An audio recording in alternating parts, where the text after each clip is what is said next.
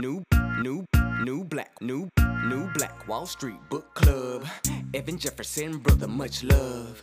Educating, elevating, because in knowledge is the power, and we'll never give it up.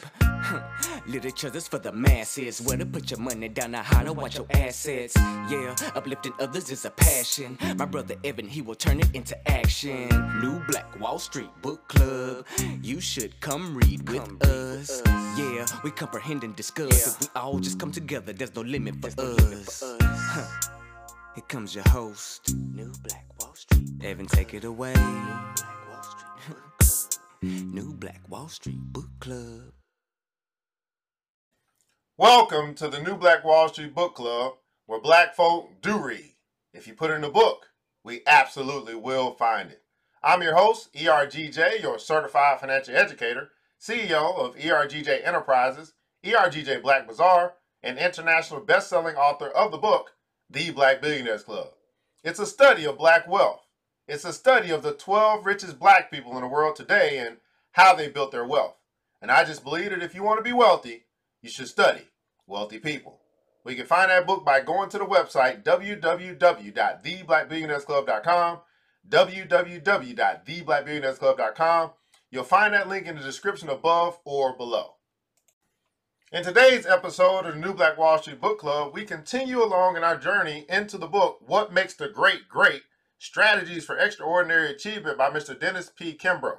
What Makes the Great Great Strategies for Extraordinary Achievement by Mr. Dennis Kimbro.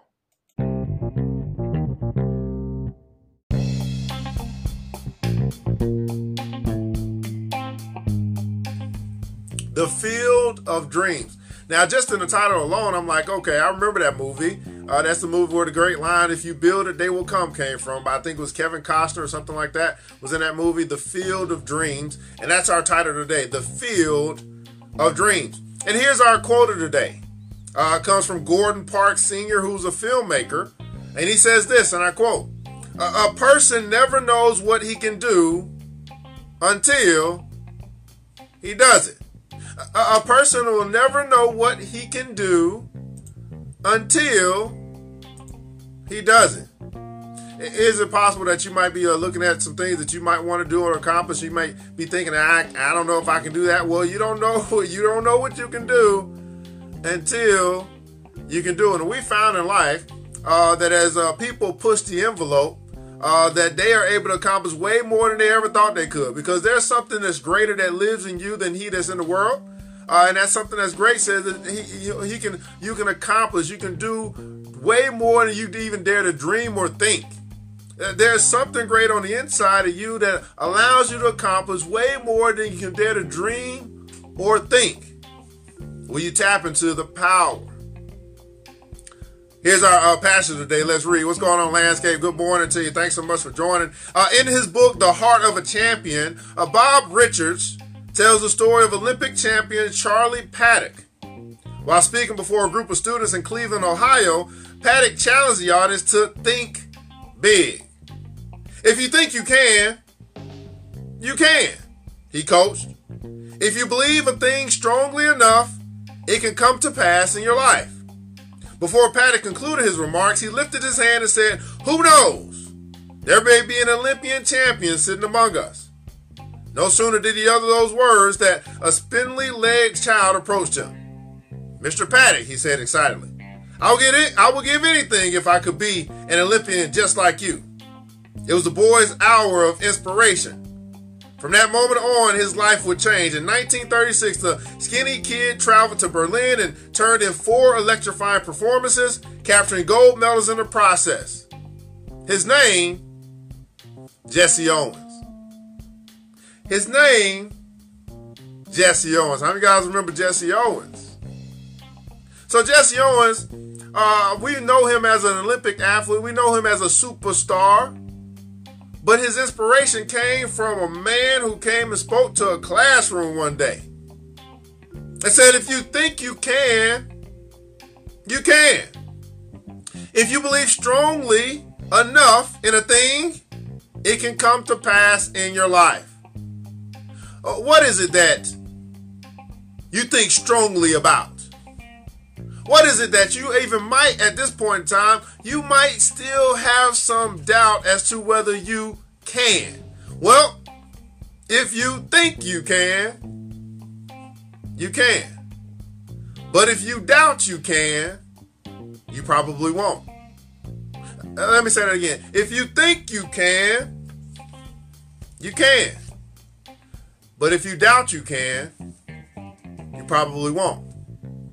See, I deal with a lot of people when it comes to money, and, and, and one of the biggest things, the challenge is the hurdle to get over is what they think about money or their situation. You know, when you look at and you're piled up, you know, fifty thousand dollars in debt or hundred thousand dollars in debt, sometimes you think I, I don't think I'll ever get out. Well, if you don't think you'll ever get out, uh, you probably won't. And so the biggest uh, hurdle, the biggest challenge that I deal with with dealing with people is how they think. That's the biggest thing to overcome. It, the, the, the, techniques and the strategies and the how to that, that that is of that is of no uh, uh, good to a person who doesn't even think they can. If you don't think you can get out of debt, you won't get out of debt. But if you look at it and say, man, it got to go, I, am to take care of it. I'm to find a way. Well, now we working with something. If you think you can, you can. If you doubt you can, you probably won't. During a victory tour through the streets of Cleveland, Cleveland, Owens stopped to sign autographs. A tiny child pressed against his car, looked his idol in the face, and said, Gee, Mr. Owens, I'd give anything if I could be an Olympian champion just like you. Jesse reached out and replied, You know, young man, that's what I wanted to be when I was a little older than you.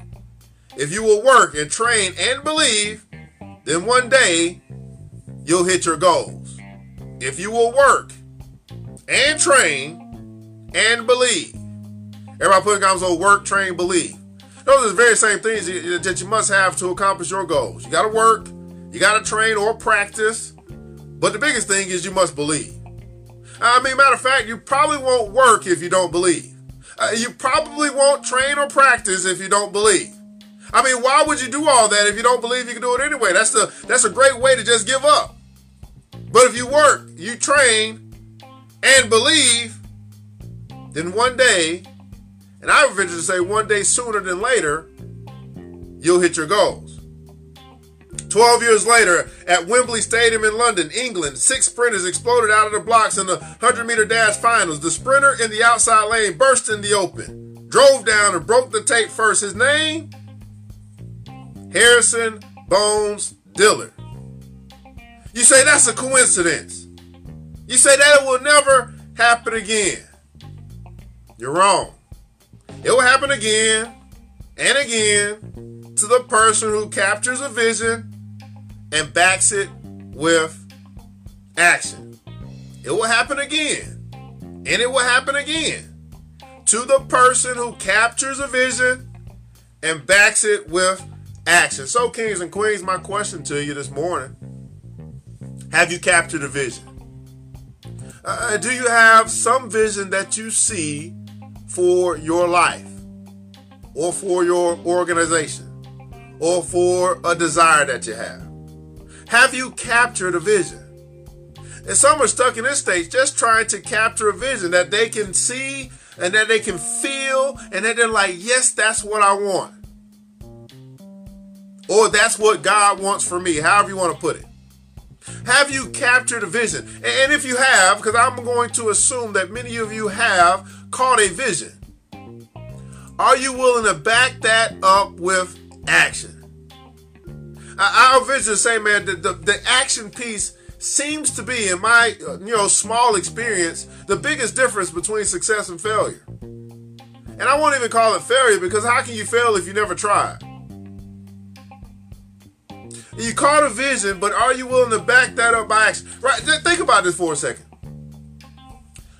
We we both have this day called Saturday, is what we call it. On this day, and we both have, uh, you know, if, if given the opportunity, 24 hours in this day. We don't know if we'll, that day will be cut short for us or not, but we're going to assume that you know that we're here now and that we we will get the next 24 hours. What, what it comes down to, guys, it really comes down to how you use your time. You can use your time just thinking about what you want, or you can use your time going to create what you want. You, you can use your time hoping that someone will bring you what you want, or you can use your time going to get what you want. Uh, you have caught the vision, but are you willing to back it up by action? See, today I could I could I could choose to do a lot of things today. It's Saturday. I mean, everybody is out. You know, there's probably a lot of stuff going on in the city. You know, I could choose to do a lot of things today, but you know what I'm choosing to do? I'm choosing to do what most people won't do. I'm going to be working. I got stuff to update on my website. I got to get some new stuff out. I need to rehash this whole thing. So I'm going to spend the majority of my day working while others are probably out playing and spending. Uh, see, there are some that just simply look to the weekends, this thing called the weekend. They look to this weekend so they can go spend more money. I mean, they don't work hard all week. They finally got their paycheck yesterday. It's Friday, and now they say it's Saturday. I ain't, I, you know, I'm free. And guess what? They'll be broke on Monday. See, I just made a conscious decision in my life. I'm going to choose to do what others are unwilling to do. And that's why I can live the life that others can't afford to live. It's a choice. Now, do I? Do, is it? I mean, I'm probably I'm gonna have to make it fun. Everybody putting guys on make it fun. I'm gonna have to make it fun. It's not necessarily fun, but I'm gonna have to make it fun. Now, how do I make it fun? The way in which I make it fun is I envision what my work is going to do. I envision what my seed planting is going to bring. I envision the harvest that I'm going to reap because the harvest is plenty, but the laborers are few. And so I realize if I want to have the plenty of harvest, I must be one of the few, which is the laborer, the worker, the one who will decide to work when others play.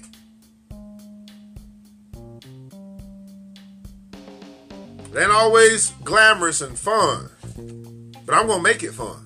I'm going to sit here and play some music.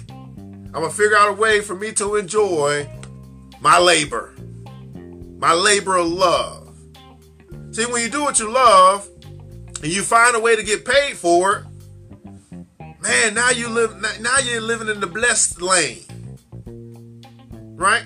I think there's a scripture that talk about blessed, blesses those who, who work, who labor. It talks about that. I think in Ecclesiastes says a whole bunch about that little that little line. I'm gonna have to find that in a good book somewhere. Here's our affirmation of the day.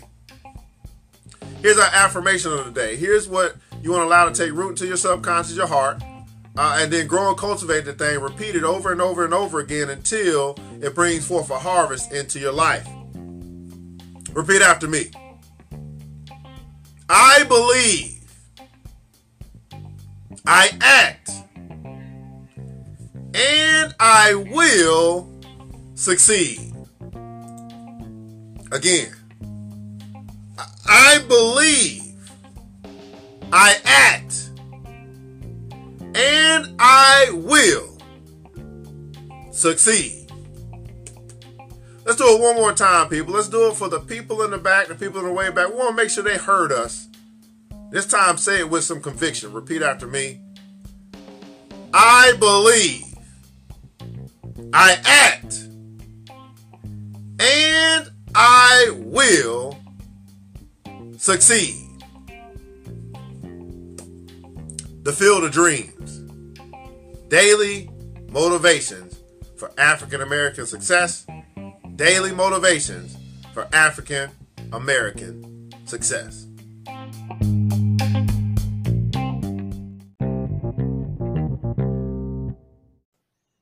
A quick word from our sponsor.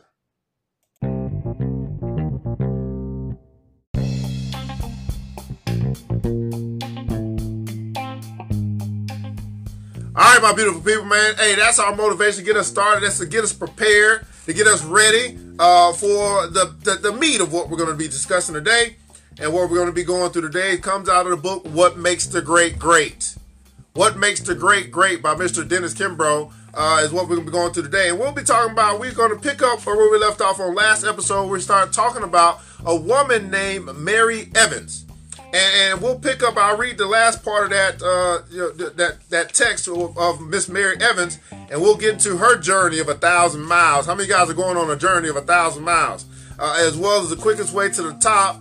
And we'll talk about one more hill to climb. We'll see if we can get through that today, right? So, so I'm sorry, it wasn't Mary, it was Myra. I'm sorry, Myra Evans. So, uh, what makes the great great? What makes the great great? Right? Extra uh, strategies for extraordinary achievement. What makes the great great? Strategies for extraordinary achievement. Uh, let's read, uh, pick up where we talked about Miss Myra Evans, and then we'll get into a journey of a thousand miles. Begin with the first step. Myra Evans is part of a new breed of black business class, ambitious, educated, and no stranger to hard work. And she wanted to introduce gelato, a, an Italian frozen treat to upscale New Yorkers. Evans got the idea of launching an Italian gelateria after vacationing in San Francisco. There, and an older brother introduced her to an Americanized version of gelato and sorboreto, an Italian parfait resembling sherbet. I guess it was love at first lick. Evans returned to her East Coast home to discover that sophisticated New Yorkers had never experienced the delicacy. She approached a seasoned council of retired Small Business Association veterans with a smartly packaged business plan and poured out her heart. With neither the time nor the temperament to learn of her affection for Italian ices, the SBA rudely dismissed her and discouraged her from pursuing her dream. How many guys have had some people that you you say you got this great idea, you start working on, you make the right division down, you make it plain, you introduce this idea to people who you think can help you. This is the SBA. This is the Small Business Administration, and, and they rudely, right? They they rudely dismiss you and then discourage you from pursuing your dream. How many have had some people discourage you from pursuing your dream? Now this I don't know. This is this is kind of tough because this is the Small Business Administration. This is what people tout. They say they tout this place like, "Hey, go here to get the help that you need." And, they have. And then this woman who has this great idea to bring something from the West Coast to the East Coast to introduce something new to this new area, her home, and she has the plan and she has the passion. Everybody putting comments on plan and passion. She got the plan and she has the passion. And the Small Business Administration at this time dismissed her. Dismissed. How many guys know what it feel like to be dismissed? Dismissed. They dismissed her, right? And discouraged her. You've been dismissed before. You've been discouraged before. You had the great idea. You got the great idea. You even took the time not to just have the idea, to actually make a plan about how you're going to move forward with the idea, to manifest it, to turn it from dream to reality. You have the idea and the plan and the passion. And you go to some people you think will be able to help you and they dismiss you. And they discourage you. See, the, the, the I, I'm going to say this the best way I can, but the weak hearted individual quits right there. I mean, if the Small Business Administration didn't want to hear what I had to say, I mean, who else would want to hear what I say? I guess I'll just move on. I mean, I guess that's a dream deferred. I guess it just won't happen for me.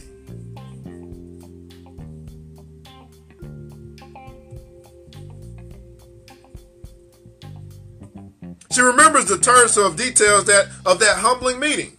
They weren't optimistic at all. They told me that New York was a haven for ice cream outlets and that many fold each year. In addition, they also asked if I had any experience in the food business. When I said no, they laughed. So she got dismissed. She was discouraged. And they even laughed at her. How many guys have been in that situation before in your life? You've been laughed at.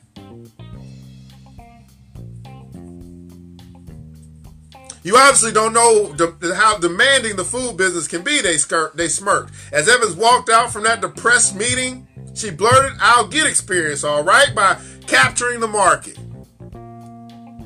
I'll get experience by capturing the market." A journey of a thousand miles begins with the first step. Right now, beautiful people, kings and queens, I want you to think about your journey uh, the the end goal, the big audacious goal, the big dream that you got. That's the thousand miles. Uh, but you got to understand, we must begin to understand even greater that it begins with the first step. Everybody putting comments on the first step. See, too often uh, the big dream overshadows the first step. Matter of fact, I was having a conversation with a sister just two days ago and, and, and, we were talking about you know the things that we want to accomplish and do and all that stuff and, and you know what i said I, I, told her i said well that's great You know, I know we got all these big things we need to do, all these ideas. I said, but all I really focus on is the next step. And so uh, when she said when she said, "Well, hey, you need to call this person and talk to this person," I was like, "Great, that's what I'll do. That'll be the next thing I do." But then she started to want to add on more, and I was like, "No, that's not how I operate. I'm very methodical. Like if that's the next step, then that's all I need to concern myself with right now. I, I mean, once I take that step and I have that conversation, then I'll figure out what the next step is. But for me to go through all these different steps."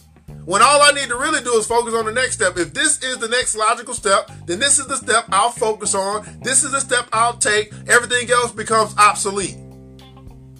Now, most people they can't operate like that. They want to know. I mean, and I, am not. Let me. I'm, I don't know, but you know, I just find that uh, you know women want all the details, which is great. You want to be informed, okay? I'm just saying like I like I like I have found it to be. Want all the details. So you spend the time getting all the details, and you get, and then, then guess what? The details of everything that you now have consumed makes you scared to take the next step.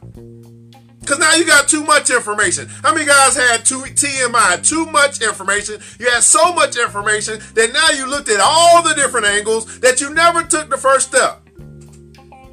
Because now the information that you got is information overload. So I had to tell the lady, I said, I, I get it. You know, men are from men, men are from Mars, women are from Venus. I don't need to know all that. All I need to know what the next step is as relates to what we're looking to accomplish. I'll focus on that step. I don't want to talk about, hear about anything else because I don't want information overload. TMI. Oh, don't shop it down I'm preaching good. How many guys have been there where you was ready to go, you was ready, like, okay, I can do this, but then you get too much information, and then now you're sitting there like, I don't know if I want to do all this, and now you just don't move at all. You don't take anything. You don't do nothing now. Too much information. You want to know everything at the beginning. Not realizing that no, the, the, the journey, I know the end goal, I know the first step, the second step will be revealed. Everybody put in console revealed. It will be revealed after I complete the first step. That's what people don't understand about this thing called life. The next step will be revealed. It will be illuminated. You'll see the light at the end of the tunnel, but you won't see the second step until you complete the first step. So I don't need to have too much information. Here's the thing about too much information. Too much information typically is a whole bunch of opinions. It's a whole bunch of, of, of, of, of theory. It's a whole bunch of stuff that ain't that that doesn't necessarily come true. It's just a whole bunch of talk, jargon, it's a whole bunch of idle chatter. Too much information. And because of all of that, all of those opinions, all those thoughts, all those theories, all that stuff that is just not even factual, now I am not taking the first step. Now I'm sitting here in paralysis.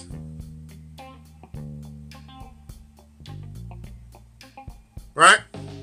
How many guys been there?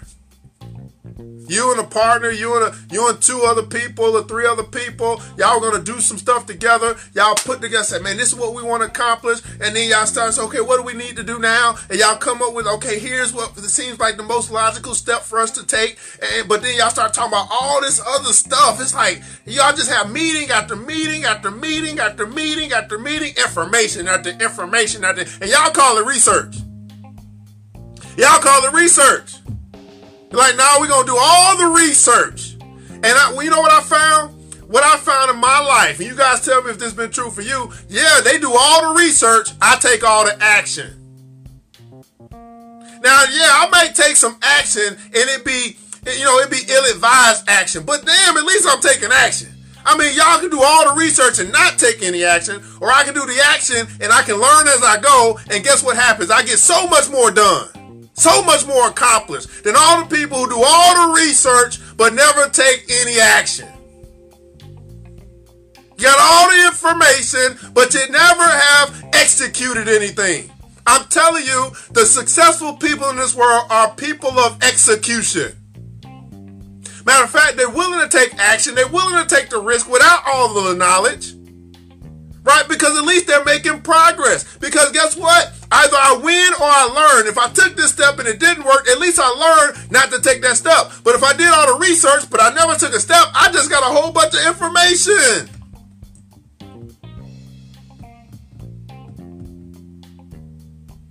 Information overload kills dreams. Matter of fact, it wouldn't even be a dream if you knew it all. Think about that for a second. Let me say that again for the people in the back. It wouldn't even be a dream if you already knew. Think about that. I mean, that right there is probably a word for somebody. That's in itself. It would not even be a dream if you already knew. If you had all the information, if you knew it all already, if you could really do all the research, it would not even be a dream. I go back to the same thing, the same same analogy. Noah did not know how to build a boat. He didn't have all the information. He couldn't do all the research. He went with an unction from the Lord. It came unto him. He followed the instructions that was given unto him. And guess what? He had the power to create. And create is what he did. And he saved uh, the, the known world at the time, according to the book. Right? I mean, I'm not an expert in the book, by the way, but I think that's how it happened. But what if he sat around like, okay, Lord, you gave me the vision to make this thing called an ark, but I got to figure all this stuff out. I need to go talk to all the people in the community and see if they think that this is the right thing for me to do. And guess what would have happened if he did that? He would have been, he would have went to that meeting and he would have been discouraged and depressed and they would have shot down his dream. Some of you guys need to need, need, need to understand you don't need to share your stuff with certain people. You obviously you gotta be validated by people who ain't doing nothing. For you wanting to do something. Think about that for a second. You sharing your dream with people who ain't doing nothing. What they think they gonna tell you? You should be doing nothing too. Cause that's what they know. When you're going to share your dream with people, share your dream with dream chasers. Share your dream with people who have actually executed their dreams. That will make more sense. That's called eh, that's called getting experience from others who have actually done it. Don't share your dream with people that ain't never worked on their dream. That don't make no sense. That makes absolutely no sense. I mean, I know, I know Y'all probably saying, you know what? I don't always move off of logic. I get it, but I'm just saying, common sense ain't so common no more, is it? Who are you sharing your dreams with? Are you sharing it with the people who you're to save? Are you sharing it with the people who are to be on your boat? That don't make any sense. Think that. That's it. Said they would have told. They, I, thank you so much. I want. I want to hear that. So if Noah would have went to all the people of the land, and they told him, you know what? I got this thing that something said to me in my ear. It spoke to me in my spirit. I went to bed last night. I had this big dream, and it was like build this thing called a boat. I don't even know what a boat is, but it's saying that there's going to rain, which means like some water is going to come from the cloud or something like that and it's going to rain and, and, and, and, this boat is going to save some people. And, and I'm by myself and I got to build this ark that I don't even know what it is. But man, I'm telling you, this is what I got my dream. What they would have told Noah. Matter of fact, if I came to you right now and I told you that, what would you tell me? You see what I'm saying? Like, uh, you got this, you got this stuff in you, and you sharing it. Think about what I'm saying. You're sharing your dream. You're sharing this thing that could change the world, and you're trying to share it with people who you are changing the world for. You see what I'm saying? So, so you, so go back to what I teach about student, teacher, peer. You're trying to share stuff with people who are at this level. You're here, they're here. You're trying to share with them to try to help them understand what you're dreaming and what you're thinking. They, they, they not dreamers and thinkers. They're not pro-reactionary people. They're they're they're they're reactionary people. Thanks so much for the support, Rico. You see what I'm saying? You gotta watch who you you gotta watch who you sharing your stuff with. Now, in her case, she over here sharing it with the SBA. You think that the SBA gonna be like, okay, let's get let's move forward. This is what your dream is. This is what you want to do. Let's see what how we can do to help make it. You know what we can do to help you make it happen, Captain. Right?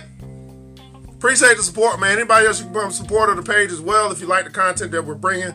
Uh, really, hey, I'm just I'm just operating in my dream. You know, something came to me that journey of a thousand miles was like, hey, you know, I realize or I come to understand that personal development is so important for people. And because it's so important, and I am on my personal development journey myself, I just share the personal development that I go through with other people. Everybody does not necessarily appreciate it at the time until they need it, right? People don't really appreciate this until they actually need it. They, they appreciate it more when they actually need to use it, and instead of saying, well, let me use it so I don't have to be in a position where I have to use it. right? Right?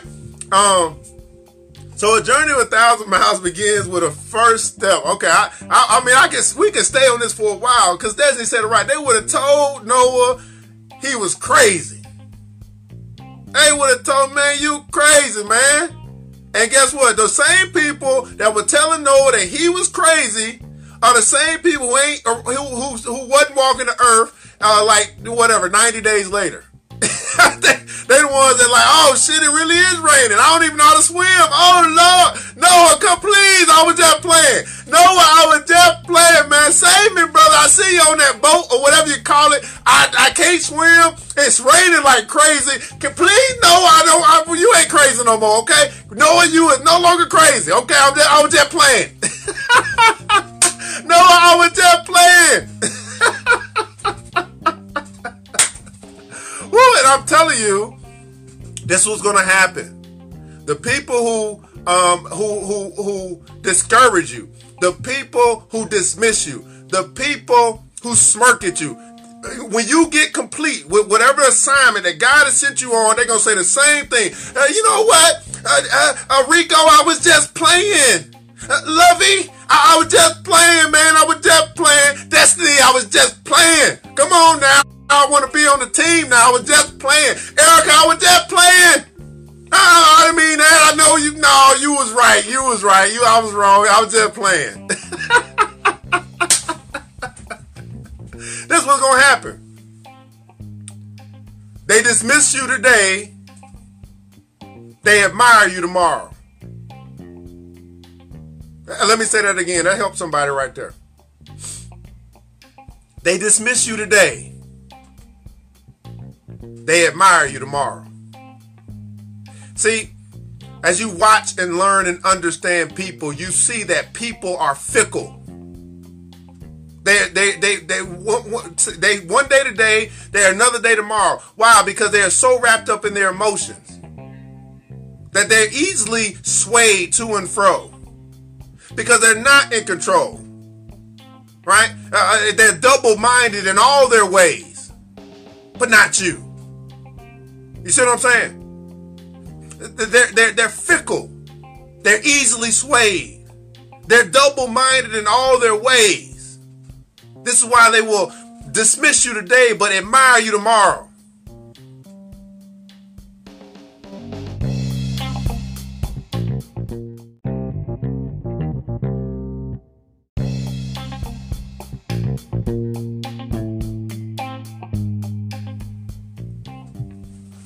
Journey of a thousand steps begins with the first step. uh, compared with the quest for a winning recipe, which had taken months, seizing the market and attracting investors would be relatively easy. Evans wrote a business plan as part of an offering circular. The plan highlighted marketing and advertising strategies as well as the finer points of management responsibilities. To gain a handle on the market, she interviewed a number of gourmet restaurateurs and probed many of New York's more frequented ice cream parlors. To verify all that she had heard, a close friend supplied additional data gathered by a local advertising agency. Her research led to the following conclusion. Now, notice this, guys. Her research led. So it wasn't just information. It was that she was researching to get to a conclusion.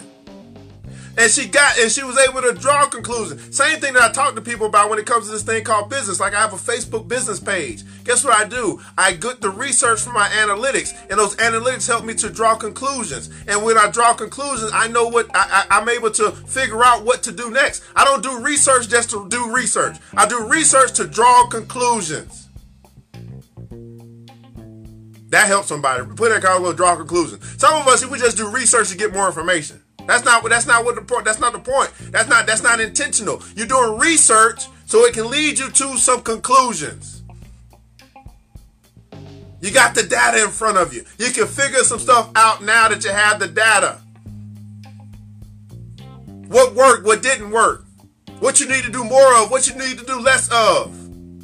I do research to lead me to conclusions so I can make better decisions. Which she rounded off like a young MBA, and her, her research led to the following conclusion. Which she rattled off like a young MBA in a corporate briefing. The majority of ice cream lovers are women, Evans explained, age 35 to 50.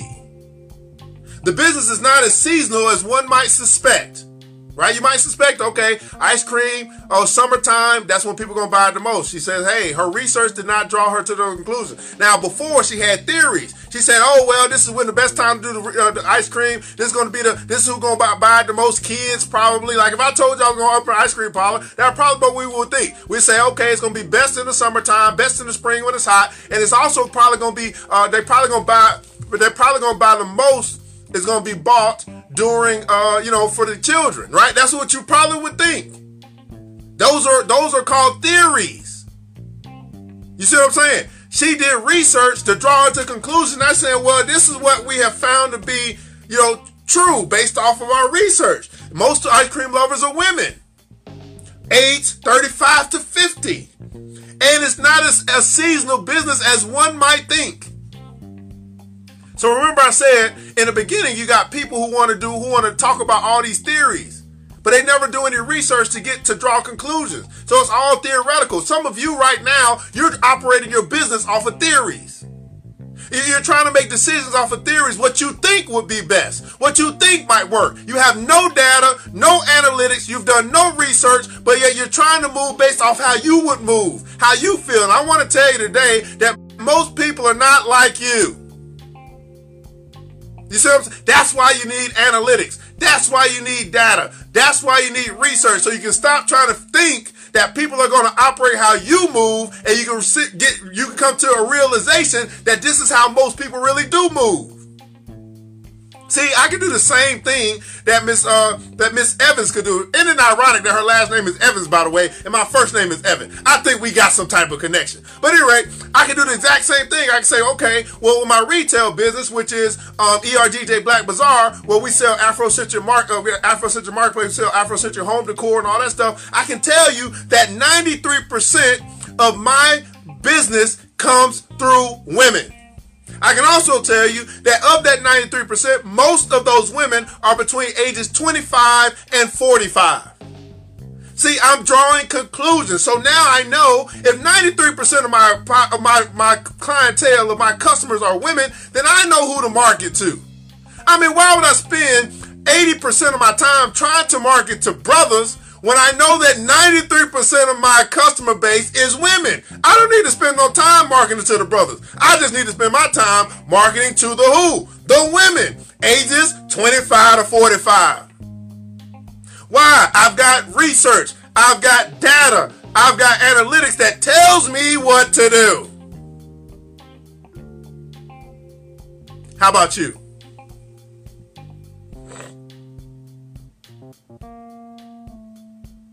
Do you have research?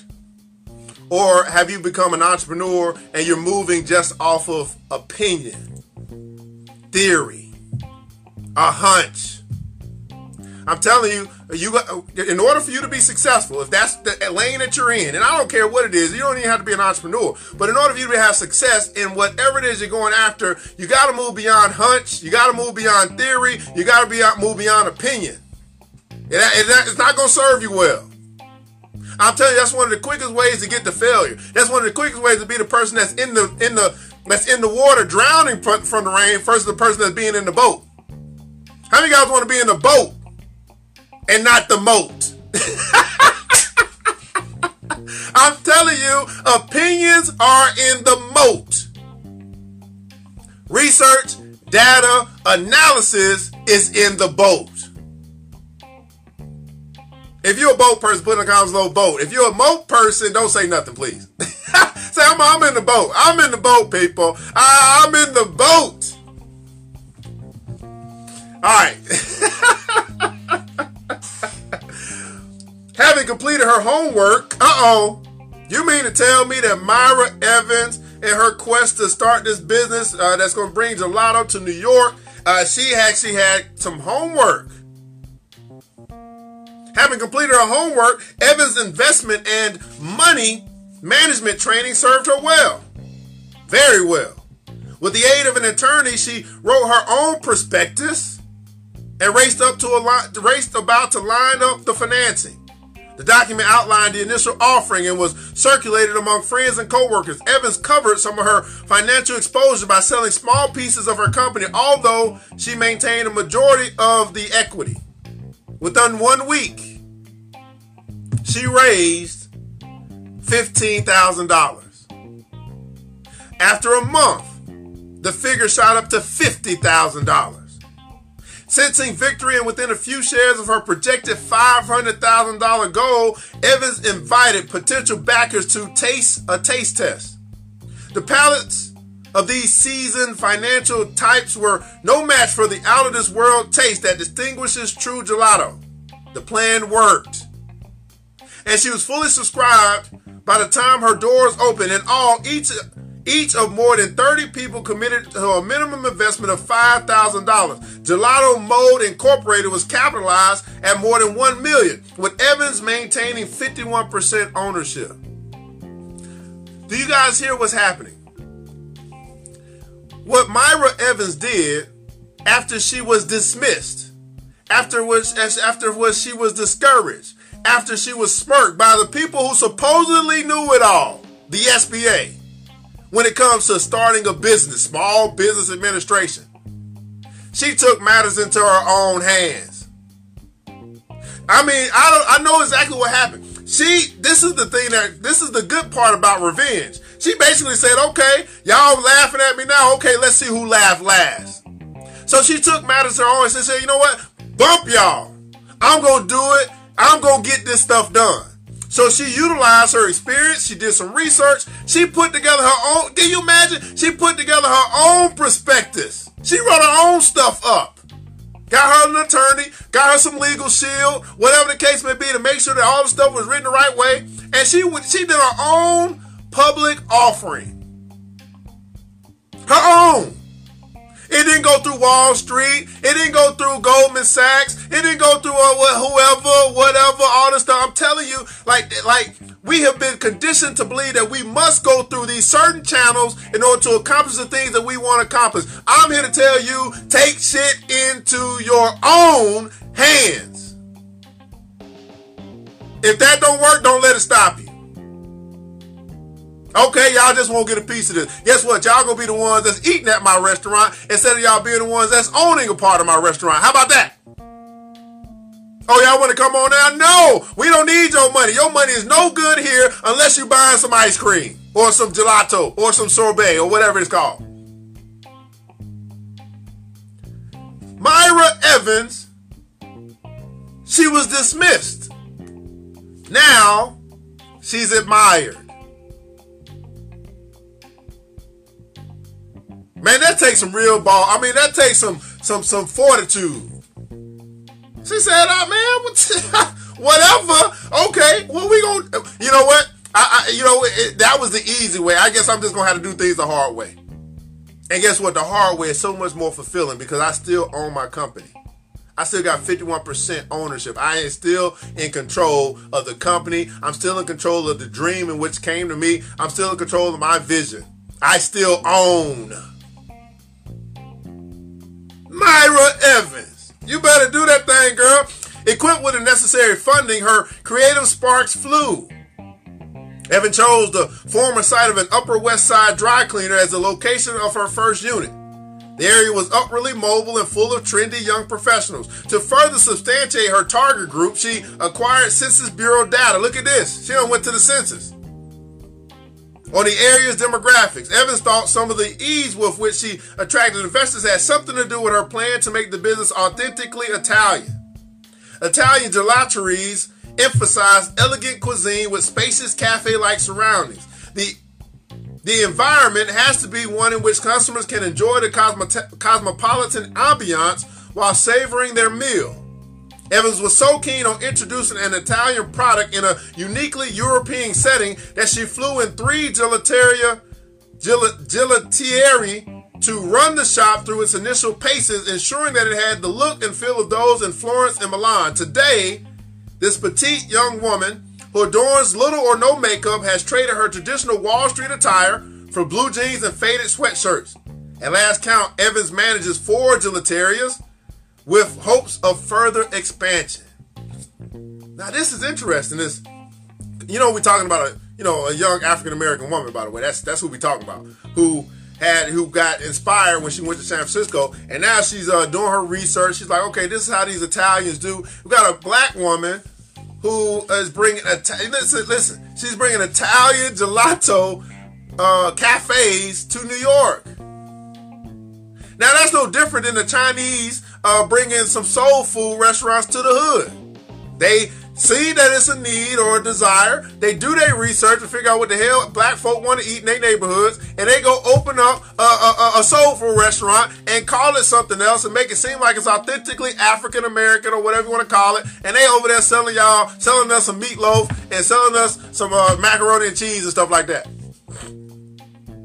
The owners versus the operators could be different. The operator or the CEO or the person, the manager of the of the of the business establishment could be black. But the owner could definitely be not black. so it's just no different though. Same thing. She's like, hey, I'm gonna bring it over here. We're gonna do the same thing. And, and, you see that we can do the exact same thing that others are doing if this is an area that we find to be of of, of, of, a, of a passion of ours or something like that. No different.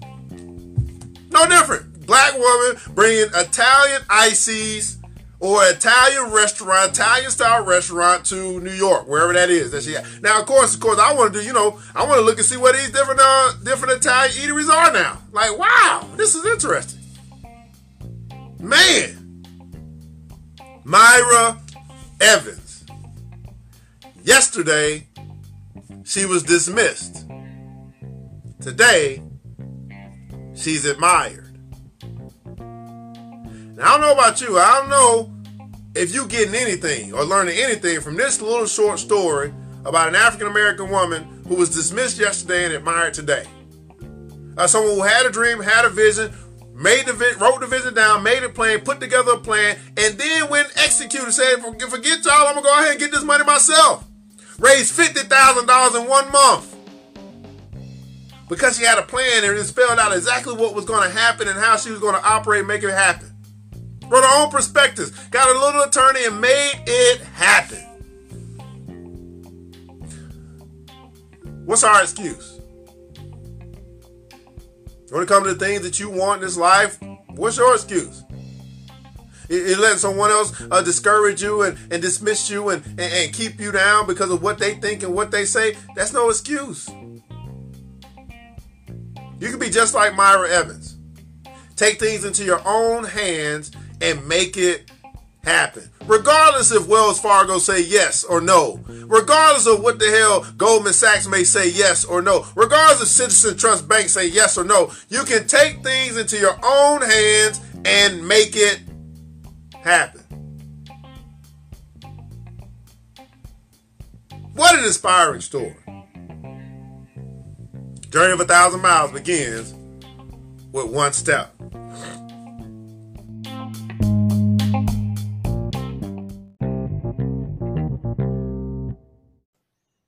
A quick word from our sponsor.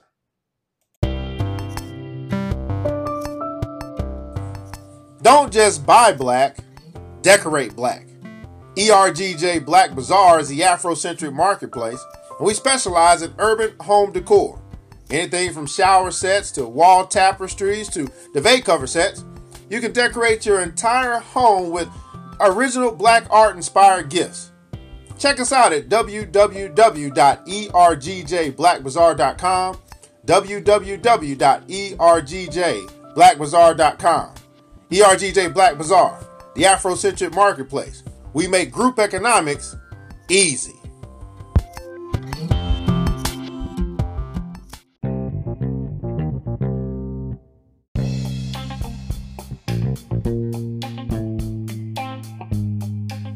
The quickest way to the top is to start at the bottom.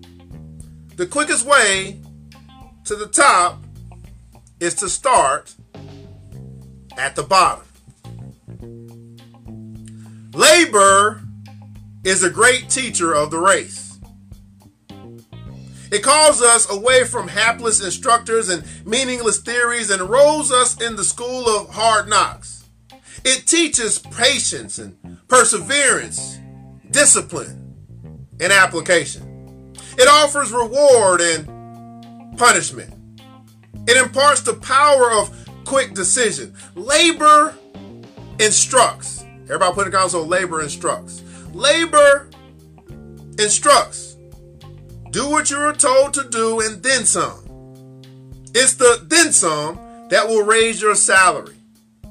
Greatness never comes because it, because it is craved.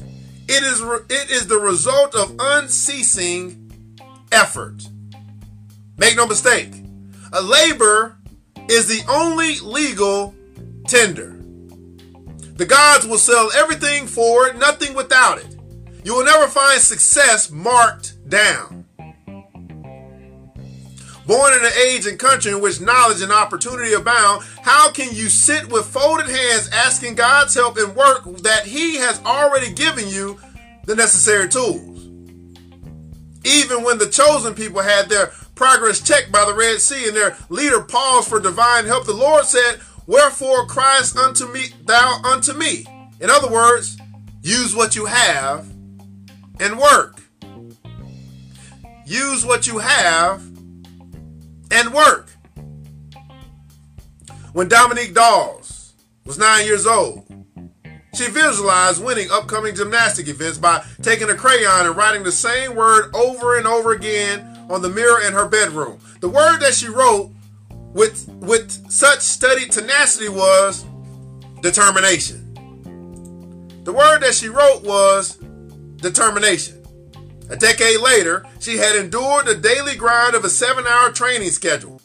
Her youthful drive is paying off. Dominique Dawes is the odds on favorite to capture the to capture the gold in the 1996 Olympic Games. It is work more so than determination that has delivered the goods. Whoopi Goldberg's a comic, but she's no joke in the entertainment industry.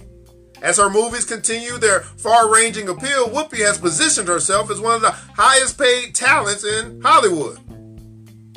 It's a distinction that earns her nearly $10 million per film. Not bad for a child who grew up in New York City in a New York City housing project. By age 21, Whoopi had been a wife, a mother, a divorcee, and a welfare recipient.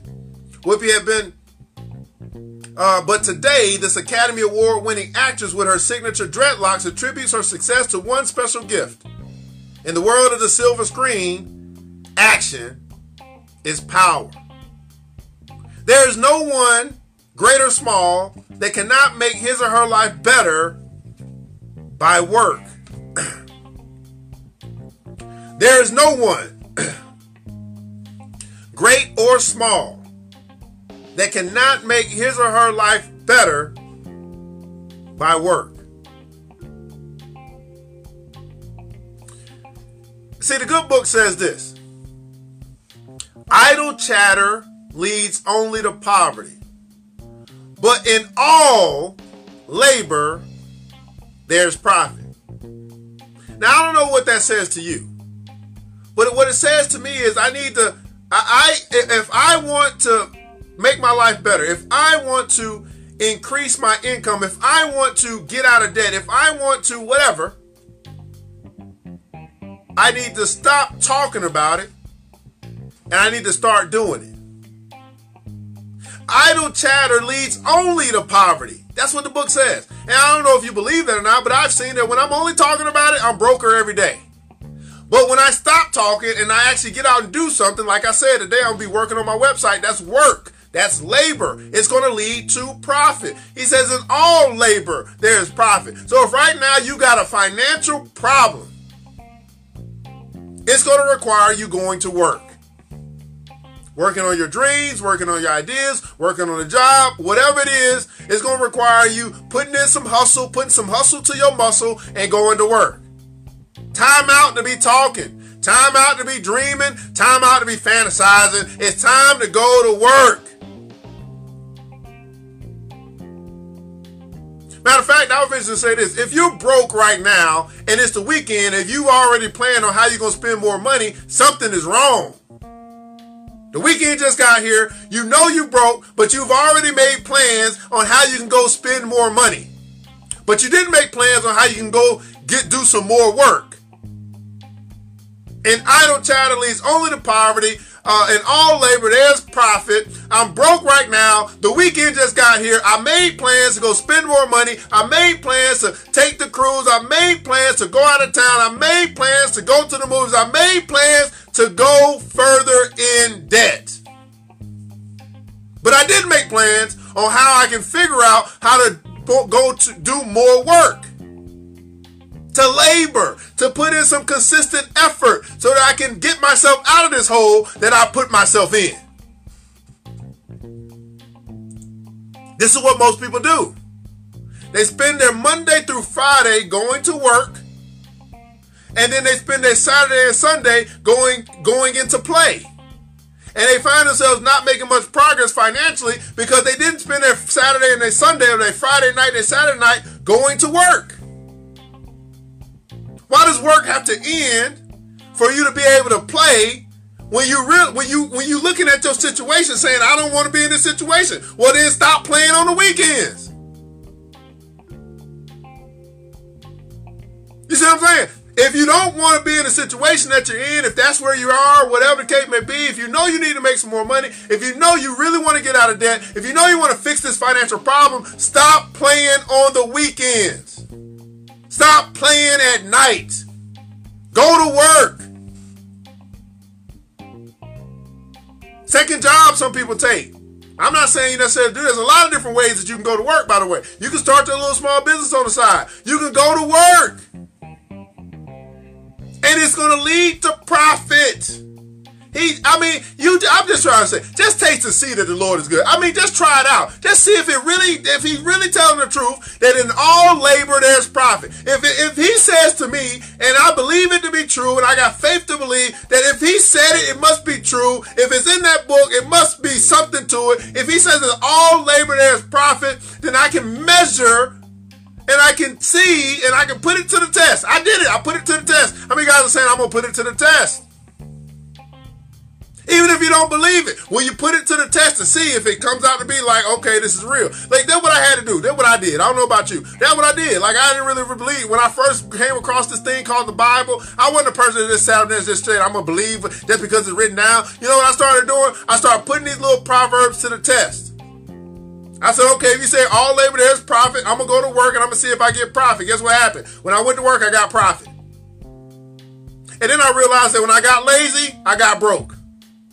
And I said, well, I don't want to be broke no more, so I'm going to stop being lazy. So I'm going to go back to work. And I put in the labor, and guess what happened? I got in the profit. I keep putting in the labor, guess what keep happening? I keep getting in the profit. It's your choice. It's there. Even if you haven't seen it, I just shared it with you. Now you know. I can keep talking about it and stay in poverty, or I can be about it and I get in the profit. Which one do you choose? Do you choose poverty or profit? It's up to you. It really is up to you. It's a choice. Black wealth is a black choice. You can choose to remain or stay or abide or dwell in poverty, or you can choose to stay, remain, or dwell in profit. It all comes down to your choice. Talk or do. It's up to you. I can't make you do. And I surely don't have to listen to your talk. Okay? Stay in poverty, stay broke, stay living paycheck to paycheck. That's up to you. The decision comes in the talking and the doing. The decision comes in the idle chatter or labor or work. The decision comes in, am I going to at least put in the effort?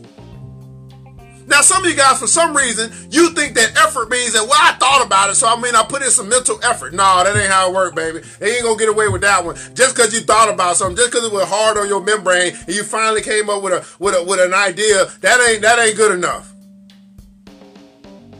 That might have been a little toiling on your mental, but that ain't good enough.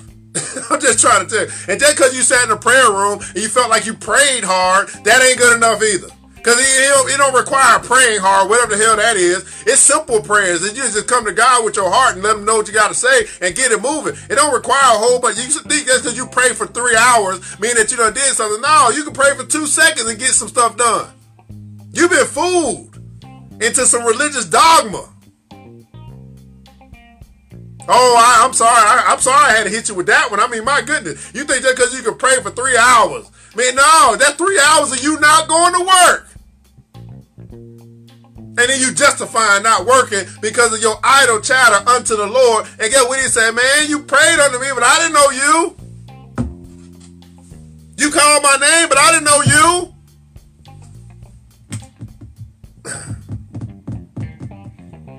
Cause you didn't read the scripture. You didn't realize, man, that, you know, he said he said pray simple stuff.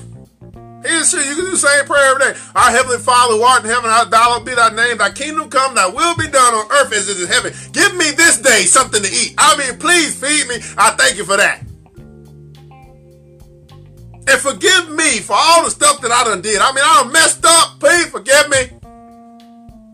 And I realize I gotta forgive others too. So I'm gonna make it my my my, my I'm gonna make it my day of going forgive the people I need to forgive. And that way I'll be forgiven.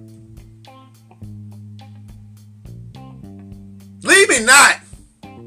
Right? Leave leave me somewhere that's gonna be great. Don't leave me to the crazy place. I'm tired of going to the crazy place. See, the, the, the, the, the heavenly prayer, the, the Holy Script, whatever it's called. Father's prayer, something like that. Simple stuff. But for some reason, you've been led to believe by this religion that you got to sit here and sit in that closet for three hours, and that's three hours of you not going to work, by the way, but that's three hours. That's so you can tap into the spirit, and you can reach you can reach this this this mythical place. No, I'm sorry, baby. That's not that that's not how that's not how the God worked that I read about.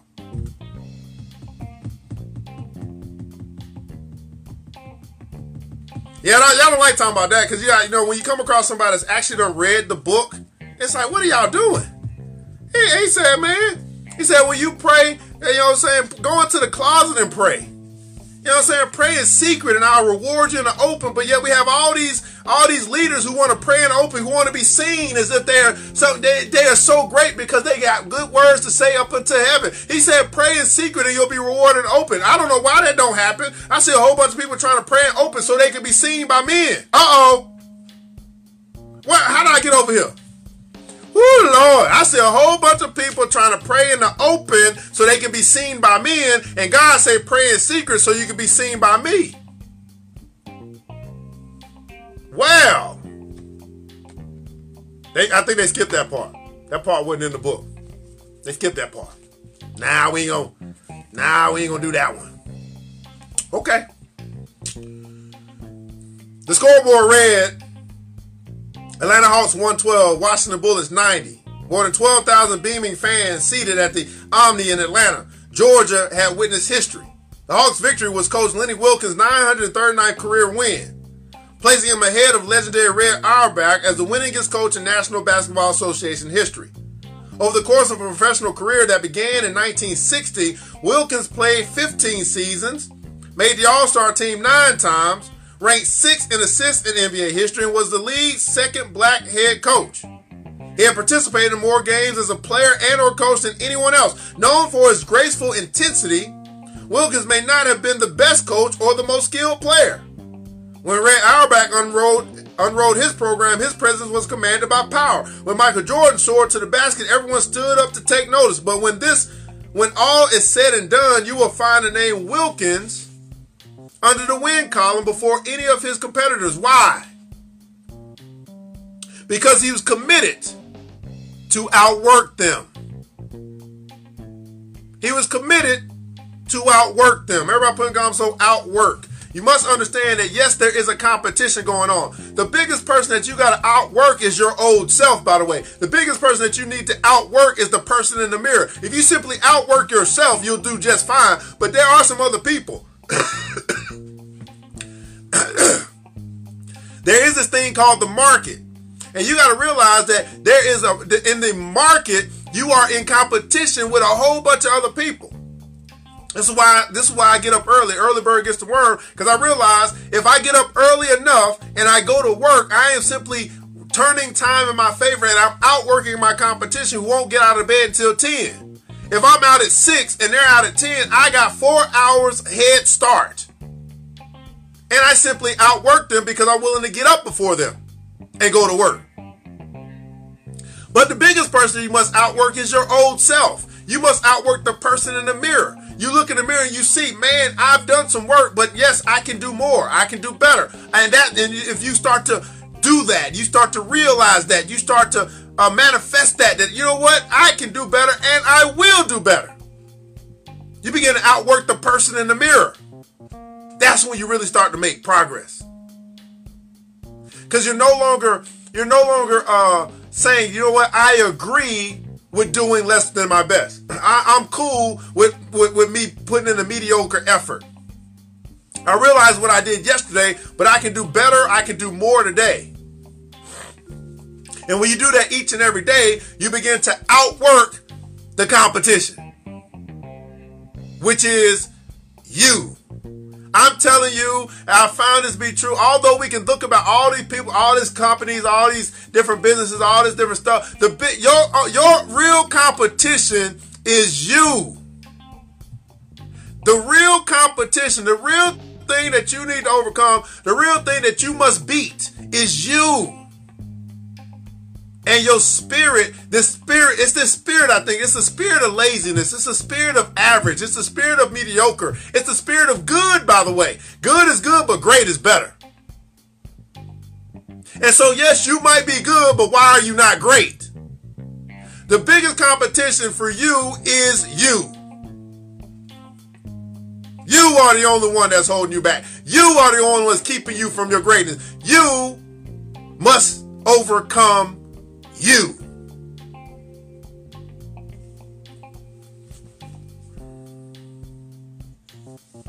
What star shone brighter, demanded more admiration throughout the halls of education and commerce than the plain, uh, than the plain but cultivated Dr. Reatha Clark King? The barriers are not yet erected that can say to this aspiring talent, thus far and no farther born in the teeth of poverty in South Georgia, to a mother who didn't make it past the third grade and a father who couldn't read his name, Reatha's road to success ran uphill. As a senior at Tiny Clark College, she sat in the dean's office holding a tear-stained copy of her grades. Through her performance in the classroom was stellar, she was unable to pay her tuition. Her hopes of an education would have been dashed had it not been for her grandmother's wisdom. She taught me the value of work. Reatha recount, I had to work extra hard. I had a weight to carry that was different from my peers. Reatha would apply all that she had learned, working night and day, taking any job that came by her hand. One of the tops in her class, she toured as a maid as well as a menial, as a menial laborer. No position was beneath her. Endurance is a much better test of character than genius. Endurance is a must is a much better test of character than genius. Soon her commitment caught the eye of the school's president. He instructed her professors to allow her to complete her exams even if her payments fell short. And what is the result of her tireless energy? Thanks in part to her strong work ethic, Reatha's resume includes a fair share of firsts, first of her race, and Gender to preside over a predominantly white university, Metropolitan State, Minneapolis, Minnesota. First African American female to be named president and executive director of the prestigious General Mills Foundation, and one of the first black women in the country to earn a doctorate degree in chemistry. The darkest shadows of life are those that an individual makes when he or she stands in his or her own light. Wow.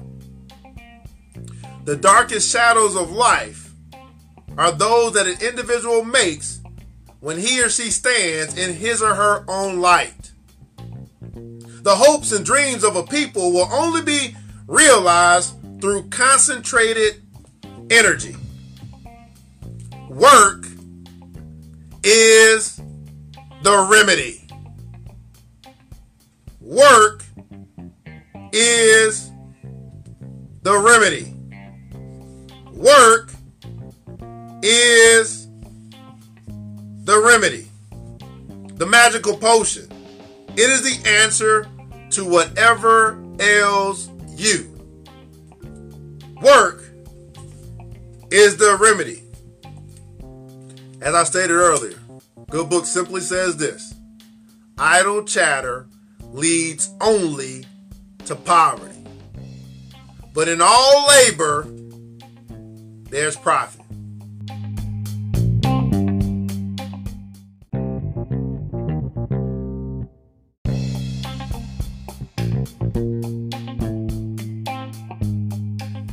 My catch the question to you, kings and queens, as it again is a super scintillating Saturday.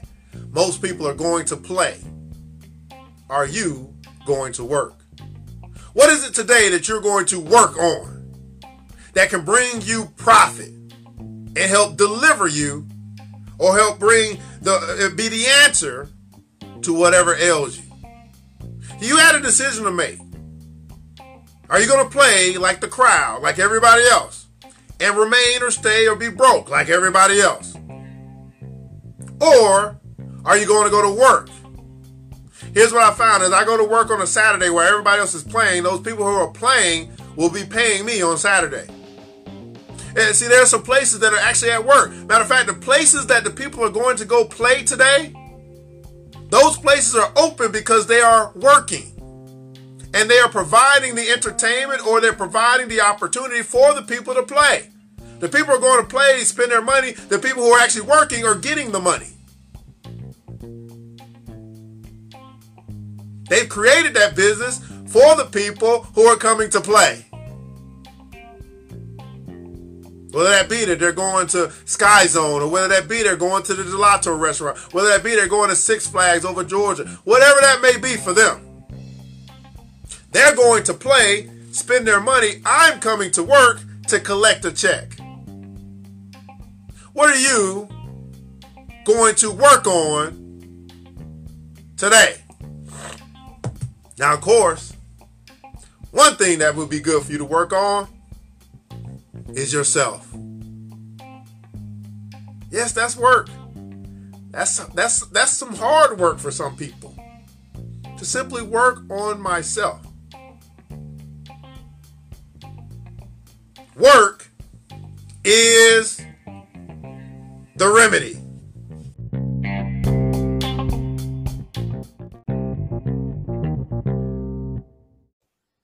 This is the New Black Wall Street Book Club, where black folk do read. If you put in a book, we absolutely will find it. And I'm your host, ERGJ, your certified financial educator, and we invite you to join the Black Billionaires Club. Get connected with brothers and sisters who are serious about winning with money, serious about success, and super serious about helping you to accomplish your goals and to build your dreams. Check out the website at www.theblackbillionairesclub.com, www.theblackbillionairesclub.com. You can find that link in the description above or below. Make a decision to change the rest of your life. We'd ask that you would subscribe and support this podcast with a small monthly donation to help us sustain future episodes to improve financial literacy within our community, and ultimately to help us to build the School of Wealth. To build an institution that will teach the next generation about money.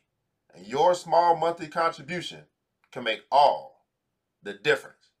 Well, says, well, we want to say thank you so much for tuning in to this episode of the New Black Wall Street Book Club.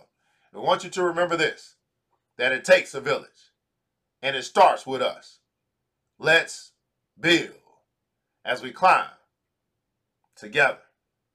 We all we got, people. And thank God that that's more than enough. Until next episode, you know what time it is. Mr. DJ, hit the music. New, new, new black, new.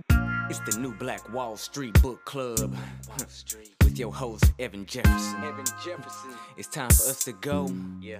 Now, you ain't gotta leave the computer, but we encourage you to get out there and learn and apply all the things you learn at the new Black Wall Street. Book club, book club. yeah. The new Black Wall Street. The new Black Wall Street.